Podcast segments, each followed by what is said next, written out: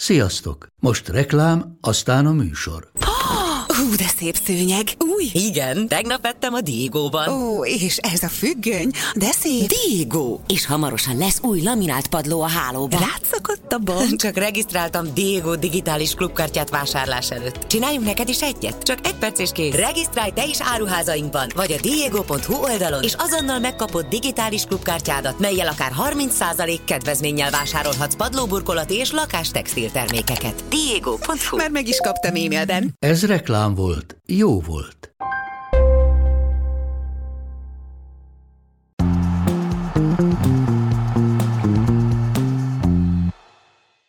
Sziasztok, újra itt a bajnokok rizsája, mert hogy vége a szerdai meccseknek is, amiket Haraszti Ádival fogunk kibeszélni.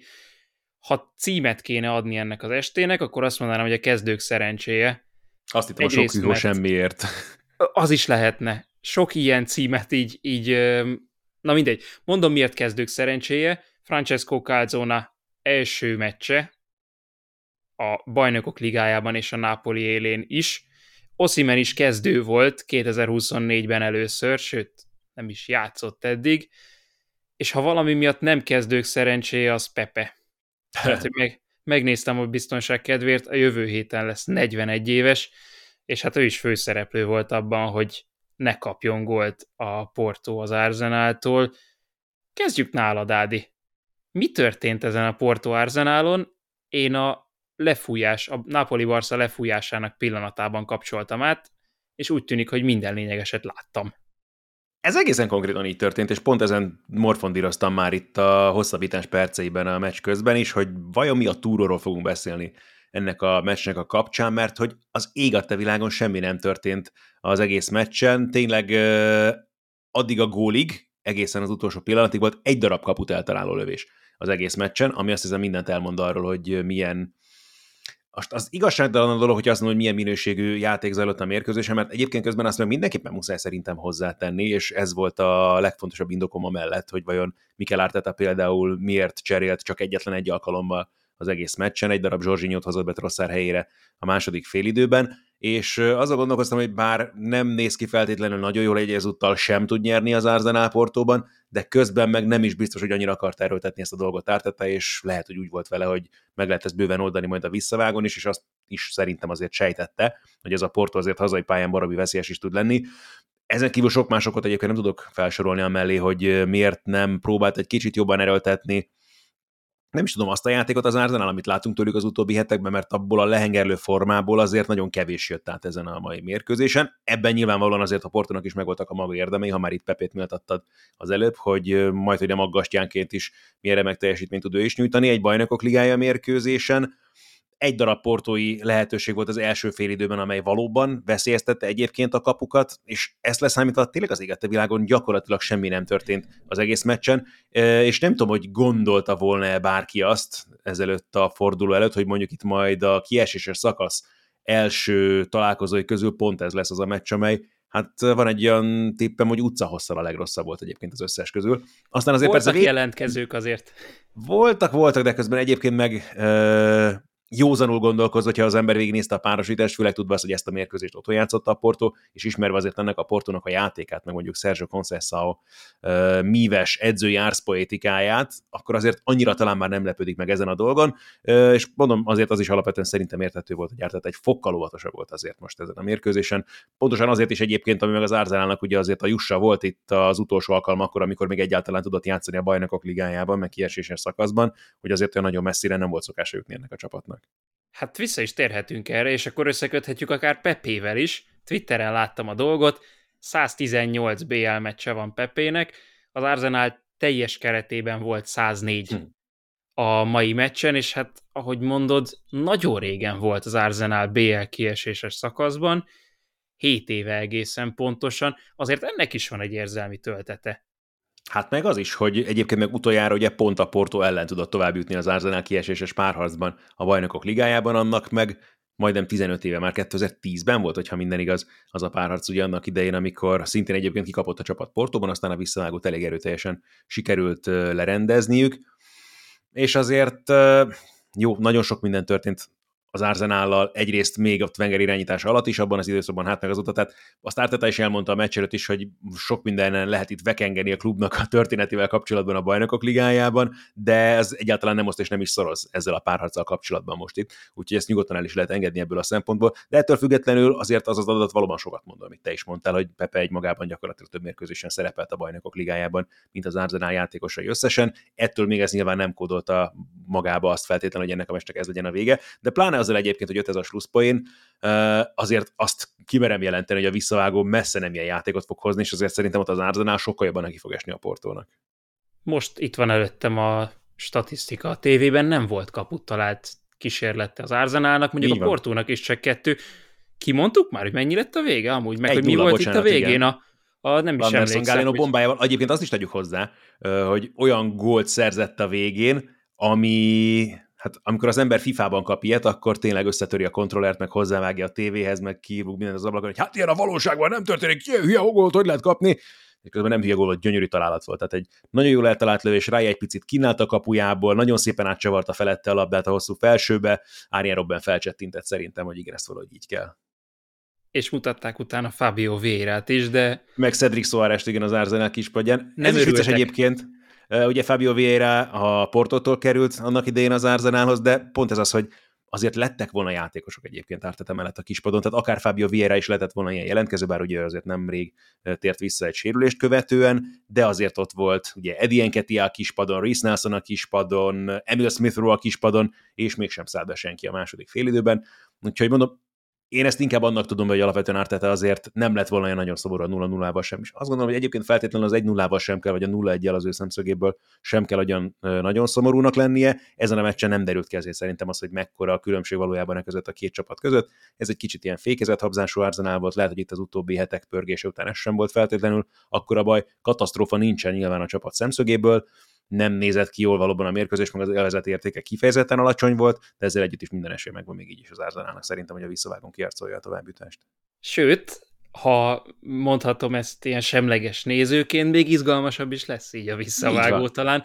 Hát a hazaút az nem lesz olyan izgalmas, az biztos, sőt, elég szomorúak lesznek a játékosok, de mondok pozitívumot, Ádi. Senki nem sérült meg az Arzenából, és azt hiszem, hogy ezeken, ezekben a hetekben ez is ez is pozitívunk kell, Abszolút hogy legyen. ritka pillanatok egyike. Hogyha átnézzünk Nápolyba, ott ugye egészen különleges és fejvesztett körülmények között rendeztek egy meccset, mert hogy a Barcelona sincsen a toppon, ami az önbizalmat illeti, de a Napoli edzőt cserélt hétfőn, ugye és akkor menesztették Mazzarit. Ezzel Na. kapcsolatban gyorsan, hogy kérdezzek valamit, mert én egy kockát nem láttam abból a meccsből, viszont csak megnéztem a kezdőcsapatát a Nápolinak, és az alapján én azt gondoltam, hogy gyakorlatilag amennyire lehet, ezt a Spalletti féle csapatot szerették volna újra a pályán viszont látni. Ugye nem lehet véletlen, amikor Calzona Spalletti segédedzője volt, sőt Szárié is korábban, de úgy került a szlovák válogatotthoz, hogy Spalletti mellőlő gyakorlatilag elgyalogolt, és valóban ez a 4-3-3 került elő újra, amiben Kvaratskhelia, Osimen, aki, mint mondtam, már 24-ben először volt Napoli meccsen, és Politano volt az első hármas. És ugye bármilyen furcsa, most ott tartunk, hogy a spanyol és az olasz bajnoki címvédő játszott, hát megpróbálta azt a csapatot elővenni Calzona az első meccsén, amelyik valójában a bajnoki címet megnyerte. És akkor így vágtunk neki, de hát az első pillanattól a Barcelona akarata érvényesült, még úgy is, hogy ott is voltak azért változtatások a kezdőben, Christensen például De Jong mellett védekező középpályás volt, de hát mindenhol lehetett olvasni, hogy ez lesz, tehát nem volt meglepetés a Barca kezdőjében. Az első negyed órában volt Jamal lövés, de egyébként próbálkozás is nagyon kevés. A Barca letámadása volt az, ami ami igazából meghatározta a meccset, de lövések így sem nagyon voltak. Meretnek azért volt dolga, az, az ö, egyértelmű volt itt az első félidőben. És úgy ment le az első félidő, hogy a Napolinak nem hogy kaput talált, hanem úgy összességében sem volt kísérlete. Azért ez tényleg borzasztó lehangoló lehetett minden szurkolónak, és erre jött rá a vezető gól a 60. percben Lewandowski-tól, Egyébként Inigo Martinez-től indult az akció, ennek még lesz jelentősége később, ő lett a főszereplő tulajdonképpen, Pedri adta a gólpaszt, és innentől volt nagyon-nagyon csöndes a Maradona. De aztán 15 perccel később, negyed órával a vége előtt, 75. perc varázsütés, mert hogy Osimhen lőtt egy gólt a semmiből. Az első kaput talált kísérlete volt az a Napolinak, és Inigo Martinez-t birkózta le, úgy, hogy a játékvezető elsőre nem fújta be, és ez az a szitu, amit hogyha elsőre befúj, akkor kifelé szabadrugás, és így marad, ha meg nem fújja be, akkor szintén így marad, és ezt a videóbíró nem fogja visszavonni, és nem fogja megváltoztatni, ott már hiába reklamált Inigo Martinez, úgyhogy Ozimen a semmiből is képes volt gólt szerezni, a Napoli kiegyenlített, és tényleg, minthogyha varázsütésszerűen egyik pillanatról a másikra nem csak a hangulat változott volna meg, hanem a meccs is. Viszont itt vissza kell térnünk Calzónához, aki fantasztikusan nyúlt bele a meccsbe, és nem volt rest Osziment közvetlenül a gólya után lehozni, ahogyan lehozta Kvarácéliát is, és ahogyan lehozta Politánót is, és az a négy játékos, akit összesen becserélt egyébként, Hamet Traoré, Lindström, Raspadori és Simeone, ugye a középpályára és a csatársorba, elképesztő energiát vittek bele a csapatba, és egészen hihetetlen volt látni, ahogyan megfordul a meccs, és a Napoli letámadása kezd el működni, és a Barcelona az a csapat lett hirtelen, amelyiket az elmúlt hetekben láttuk, ugye Csaviéktól, amelyik nem magabiztos, nem tudja kihozni a labdát a földön sem mindig, és nem tudja, hogy mit kezdjen ezzel a Nápolival, és aztán majdnem az lett a vége, hogy a Nápoli még meg is fordította ezt a meccset, úgyhogy itt is volt egy borzalmas első félidő, de aztán a második félidő az hozott izgalmakat, és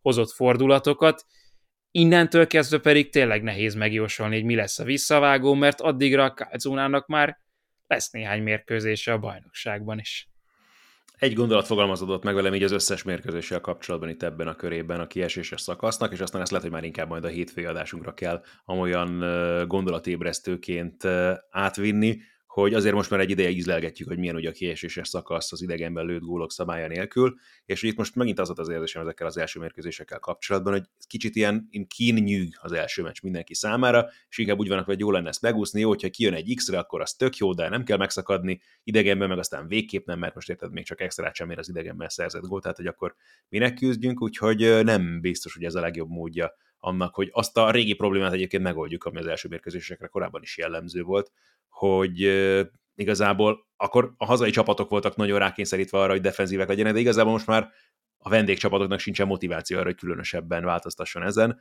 Mm, volt ebből sok olyan mérkőzésen tetten érhető, amit volt szerencsém látni. Ádi, akkor ennek a végére értünk, én azt hiszem, bajnokok rizsájával legközelebb március 5-én jelentkezünk, mert hogy akkor jönnek a visszavágók, akkor kezdődnek, természetesen ott is ilyen leosztásban, szóval találkozunk akkor, aki pedig este hallgat minket, annak jó éjszakát, aki másnap, annak szép napot, sziasztok! Sziasztok!